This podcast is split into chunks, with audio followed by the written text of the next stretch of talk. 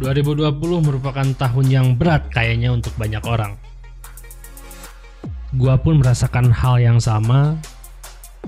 Selama 24 tahun gua hidup, kayaknya ini tahun adalah tahun yang paling berat dan yang paling keras.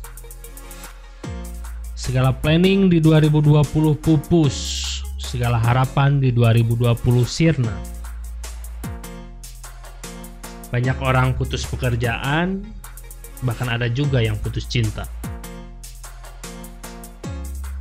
Dan untuk menyambung hidup pun, mayoritas orang berjuang dengan sangat-sangat keras di tahun ini. Semua tahu, semua ini karena pandemi virus corona.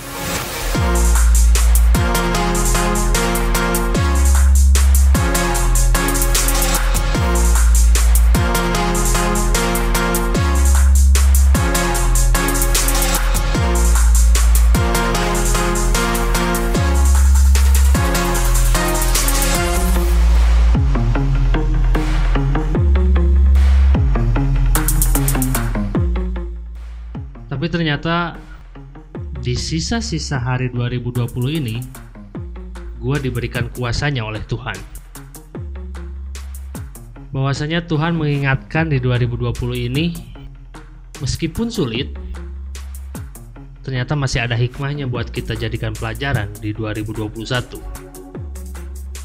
Bahkan Tuhan memberikan gue positive vibes, energi positif, dan semangat baru untuk gue mulai lagi menyusun rencana dan harapan agar siap menjalani 2021. Semua hal tersebut Tuhan titipkan melalui seseorang untuk gue.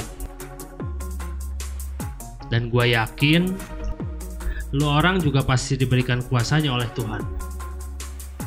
Entah itu gimana caranya, yang pasti cuma Tuhan yang tahu.